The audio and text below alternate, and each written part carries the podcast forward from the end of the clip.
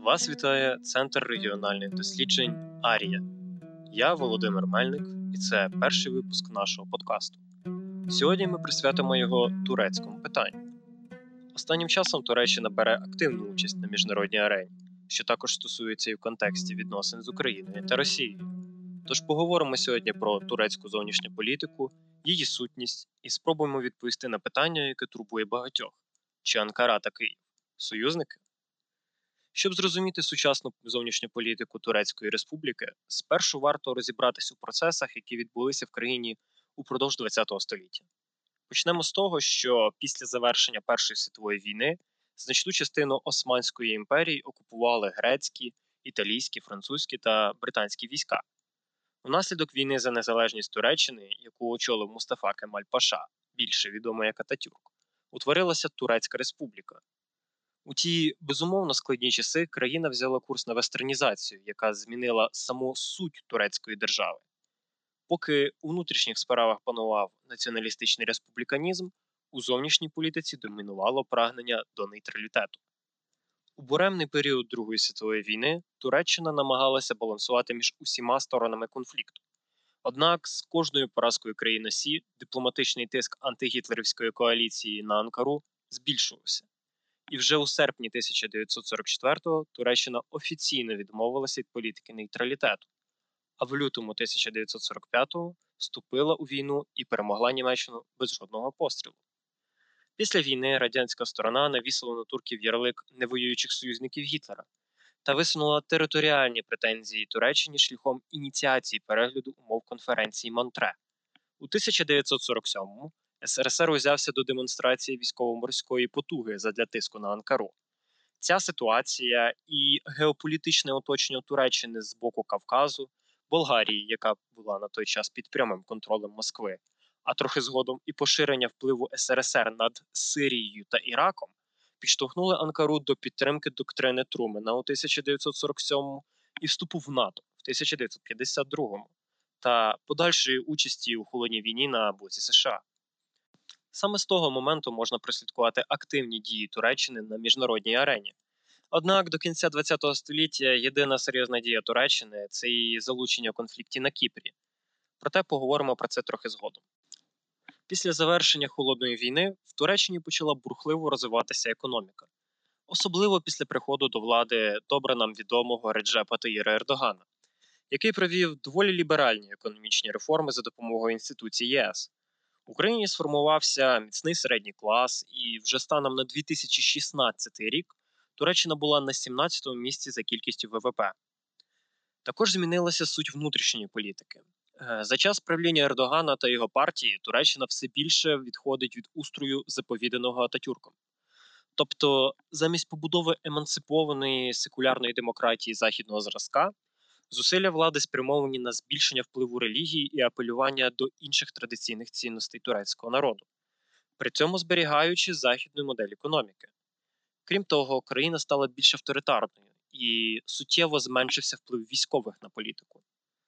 Тут варто внести трохи більше ясності. В період становлення республіки військові були тими, хто її заснував, і таким чином вони стали новою елітою в суспільстві. Адже єдиним надійним способом отримати хорошу освіту простолюдинам в Османській імперії це піти навчатися у військову академію. Служба в армії була престижним заняттям, та й самі армійці донедавна брали активну участь в політиці країни. Армія стала тою інституцією, яка була гарантом дотримання курсу Ататюрка. Саме вона давала своє добро новопризначеній владі, а якщо військових щось не влаштовувало, вони проводили державний переворот. Саме так в чергове сталося в 2016-му. Е, однак спроба захоплення влади виявилася провальною. Більша частина військовослужбовців залишилася вірною уряду, і населення не підтримало змовників. Після цього почалися масові чистки серед офіцерського складу, держслужбовців та здійснювався тиск на опозиційних журналістів і політиків. Головною метою Ердогана було повернути військових в бараки і таким чином нівелювати їхній політичний вплив. Е, після цього, в 2017 році, був проведений конституційний референдум, е, на якому було винесено і прийнято питання про схвалення 18 поправок до Конституції Туреччини, які передбачають перехід від парламентської форми правління до президентської республіки, скасування посади прем'єр-міністра, реформування Верховної Ради прокурорів та суддів, і найголовніше заборону людям, які афілійовані зі збройними силами, балотуватися на вибори. У зовнішній політиці Туреччина намагалась дотримуватися формули Zero Problems, намагаючись е, мати з усіма сусідами дружні відносини, як у Європі, так і в Азії. Однак були дві головні причини, які змінили пріоритети Анкари. По-перше, це складнощі пов'язані зі спробами Туреччини вступити в ЄС. По-друге, турбулентність на Близькому Сході, яку спричинила арабська весна. Туреччина почала брати участь у конфліктах на Близькому Сході і поширювати туди свій вплив. Насправді тут складно дати загальну оцінку. Якщо ми візьмемо приміром Сирію та Ірак, е, то однією з мотивацій Анкари для вторгнення був курдський чинник. Тобто, самим вторгненням і проведенням військових операцій вони намагаються придушити зв'язки курдів цих двох країн з робітничою партією Курдистану, яка в свою чергу веде партизанську війну проти Туреччини в східній Анатолії. Друга причина це спроба знайти спосіб тиску на ЄС задля того, щоб до думки Анкари більше дослухалися, і тим самим в перспективі просувати свої інтереси.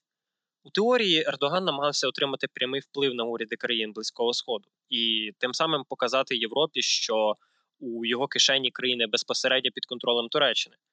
Однак у цих конфліктах він зіштовхується з проблемами, і єдине, що останнім часом турки змогли протиставити Європі, це ультиматум з біженцями. Інший простір активних дій Туреччини це Середземне море та Північ Африки. Тут головними чинниками виступають енергетика, розподіл торгівельних маршрутів і загальний економічний потенціал регіону. Згадаємо інтервенцію турків у Лівію на боці уряду в Тріполі та їхню домовленість про делімітацію морських кордонів у 2020 році. Відповідно до неї, Туреччина вважає своєю винятковою економічною зоною простір Східного Середземномор'я аж до виключної економічної зони Лівії.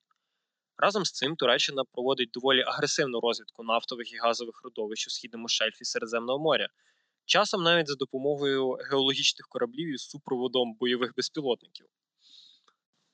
Наслідками дій Анкари стають напружені відносини з іншими геополітичними гравцями на Близькому Сході і в Середземному морі, як от Єгипет та Ізраїль. А також е, це викликає непорозуміння з країнами-союзницями по НАТО. Раніше Туреччині все могло спадати з рук, адже в умовах холодної війни багато на що закривали очі. Однак після розвалу Союзу йти всупереч інтересів інших членів е, альянсу без відчутних наслідків стало вкрай складно. Як приклад, візьмемо до уваги участь Туреччини у кіпрській кризі і безпосереднє військове втручання у 1974-му, що погіршило і так не дуже близькі відносини Анкари і Афін, та є одним з основоположних факторів постійних протиборств між країнами досі. Сучасна політика Туреччини у Середземному морі теж поглиблює розбіжності між двома державами, зокрема через її спроби розширення своєї виняткової економічної зони і територіальних вод, використовуючи власні претензії на північний Кіпр. Крім того, між країнами наявний конфлікт за територіальні води у Егейському морі. Річ у тім, що Греція зараз прагне розширити свої територіальні води навколо тієї величезної кількості островів, які знаходяться під її юрисдикцією, що потенційно може відрізати морське сполучення Туреччини власними територіальними водами з проток Босфори Дартанели до Ізміру та ряду інших міст. Анкара бачить у цьому загрозу власній безпеці, і вся ця ситуація створює гарячу дискусію в колах експертів з міжнародного морського права. Таким же суперником можна назвати і Францію, яка всіляко протестують вступу Туреччини до ЄС та поширенню її впливу в Середземному морі. Проявом цього можна назвати продаж французами трьох фрегатів грекам у жовтні 2021 року. Прем'єр-міністр Греції Міцотакіс тоді заявив, що замовлені у Франції фрегати відповідають потребам Греції з огляду на суперечку з Туреччиною. І найважливіше це конфлікт зі Сполученими Штатами. Наразі є кілька найголовніших розбіжностей. По-перше, це підтримка і озброєння Вашингтоном загонів народної оборони або YPG, курдського військового формування на півночі Сирії, афілійованого з робітничою партією Курдистану. Спершу задля протидії ІДІЛ, а зараз і проти уряду Башара Асада. По-друге, з приходом до влади Джо Байдена питання демократії та дотримання прав людини стало важливим аспектом у визначенні політики Вашингтону стосовно інших держав. Між іншим, не можна обійти питання про закупівлю Туреччиною російського зенітно-ракетного комплексу С-400. Проблема полягає у тому, що країна-член НАТО придбала озброєння у, як здається, стратегічного суперника альянсу Росії. Які ж у цьому причини? З одного боку, є, начебто, й об'єктивна військова стратегія. Туреччина через свою близькість до нестабільних регіонів бажає покрити всю свою територію системами ППО. І до того ж, турки вже не вперше замовляють певне озброєння, копіюють його або певні його інженерні аспекти для власного виробництва. Та з іншого боку, у цьому питанні, як завжди, важливу роль відіграє політика. Після невдалої спроби військового перевороту в 2016-му Туреччині поширилися антизахідні настрої, адже підозрювалося, що саме країни цього блоку були залучені до організації змови. Оскільки з вище згаданих причин відносини із Заходом погіршилися, політична еліта Туреччини та істеблішмент безпеки вирішили не залежати суто від західних систем ППО. Однак при цьому турки поплатилися обмеженням участі в програмі НАТО по виробництву нового покоління винищувачів. Перед тим як говорити про відносини України та Туреччини, наостанок згадаємо про так званий неоосманізм та пантюркські настрої в Туреччині і наскільки це взагалі реально. Зазвичай неоосманізм дефініціюють як ідеологію, що обґрунтовує повернення впливу Туреччини на колишні території Османської імперії або навіть відновлення тієї імперії. З одного боку, через консервативність Ердогана та його партії і турецьку активність в тих регіонах може здатися, що такі настрої справді є. Однак, якщо дивитися на фактаж, то насправді такі заяви не зовсім відповідають дійсності. Серед турецького політичного дискурсу однозначно є прихильники таких ідей. Однак такі групи людей доволі маргіналізовані і не мають вагомого впливу. А сам термін неоосманізм часто використовують суперники Анкари, щоб підкреслити її, так би мовити, агресивність.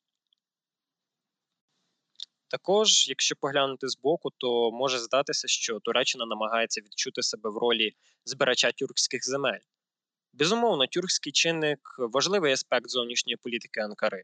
Однак частіше тюркське населення інших держав використовується як певний важіль впливу або як фактор в переговорах з країнами, де присутні, так би мовити, їхні брати по крові. Прикладом цього може бути туркоманська дипломатія в Іраку і, звісно ж, кримсько-татарський чинник у відносинах з Україною. Самих Кремли часто називають містком у відносинах України та Туреччини. Якщо говорити про зв'язки суто з тюркськими країнами, то можна відзначити Азербайджан. Про цю країну часто згадують у зв'язку з минулорічною ескалацією в Нагірному Карабаху, коли азербайджанська армія змогла відбити значні території самопроголошеної республіки. Хоч Туреччина і відіграла важливу роль у цьому конфлікті за допомогою поставок зброї в Баку і проведенням вишколів для офіцерів та спецпризначенців, але Анкара не була ключовим фактором у перемозі азербайджанців. Однак такий успіх безумовно союзної держави означає повернення турків на Кавказ після 100 років. Крім військових досягнень, варто відзначити, що відносини між країнами відбуваються в контексті часто згаданої фрази Одна нація, дві держави. Азербайджан залишається єдиною тюркською країною, де Анкара може похизуватися такими тісними економічними та політичними зв'язками, що аж ніяк не можна сказати про держави Середньої Азії, які є концептуально важливими елементами для реалізації пантюркської ідеї. Нарешті переходимо до справді турбуючої теми, а саме так званого трикутнику відносин між Україною, Туреччиною і Росією. Перш за все, варто відзначити, що Анкара завжди мала партнерсько-суперницькі відносини з Москвою. У цих країнах великий товарообіг, Туреччина також непогано заробляє на російських туристах. А відносини з Україною до 2014 року були партнерськими, але не настільки тісними. Після анексії Криму і вторгнення російських військ на Донбас Анкара не поспішала підтримувати жодну зі сторін. Однак, після інциденту зі збиттям російського літака в 2015-му настала криза відносин Туреччини і Росії. Тоді російський турист не приїхав і почавив турецькі помідори у себе вдома. З тих пір у діалозі з Києвом Анкара почала піднімати теми, які раніше вважалися надчутливими. Зокрема, це стосувалося безпеки та енергетики. Той же рік турки направили моніторингову місію до Криму. де вони зробили висновок про порушення прав кримських татар на окупованій території. І тільки у 2017 році МЗС Туреччини заявило про невизнання анексії півострова та підтримку територіальної цілісності України. Такі позитивні зрушення, звісно ж, укріпили дружні відносини між Україною та Туреччиною. Держави почали тісно співпрацювати в оборонно-промисловому секторі та активно ділитися військовими розробками. Хоч українські дипломати змогли зламати той трикутник, і зараз ми проводимо незалежно від Росії зовнішню політику з Туреччиною, варто розуміти, що ніхто в самій Туреччині не горить бажанням воювати з Росією. Потік товарів і туристів надзвичайно важливий для турків. Туреччина часто взаємодіє з росіянами у конфліктах на Близькому Сході, закупляє російське озброєння. Словом, це все вказує на те, що Анкара зважає на інтереси Москви. Однак, якщо все відбувається саме так, то виникає питання, чому Туреччина почала тісну співпрацю у оборонно-промисловому секторі, продає нам високотехнологічну зброю, яку ми потім використовуємо проти загарбників, та надають нам політичну підтримку. По-перше, це бізнес і покращення власного ВПК. По-друге, оскільки турки знають, що Україна болюче місце для РФ, це непоганий спосіб подразнити їх, коли треба. І все ж таки варто зазначити, що у нас з Туреччиною є спільні інтереси, і ця співпраця, яку вибудовують дипломати з обох сторін, надзвичайно важлива річ, яка приносить вигоду нашим державам і допомагає гідно відповідати на виклики сучасності. Усім дякуємо за прослуховування. Слідкуйте за нашими соціальними мережами, аби не пропустити нових випусків та інших цікавих проєктів нашого аналітичного центру. З вами був Володимир Мельник, і це Центр регіональних досліджень Львів 2021 рік.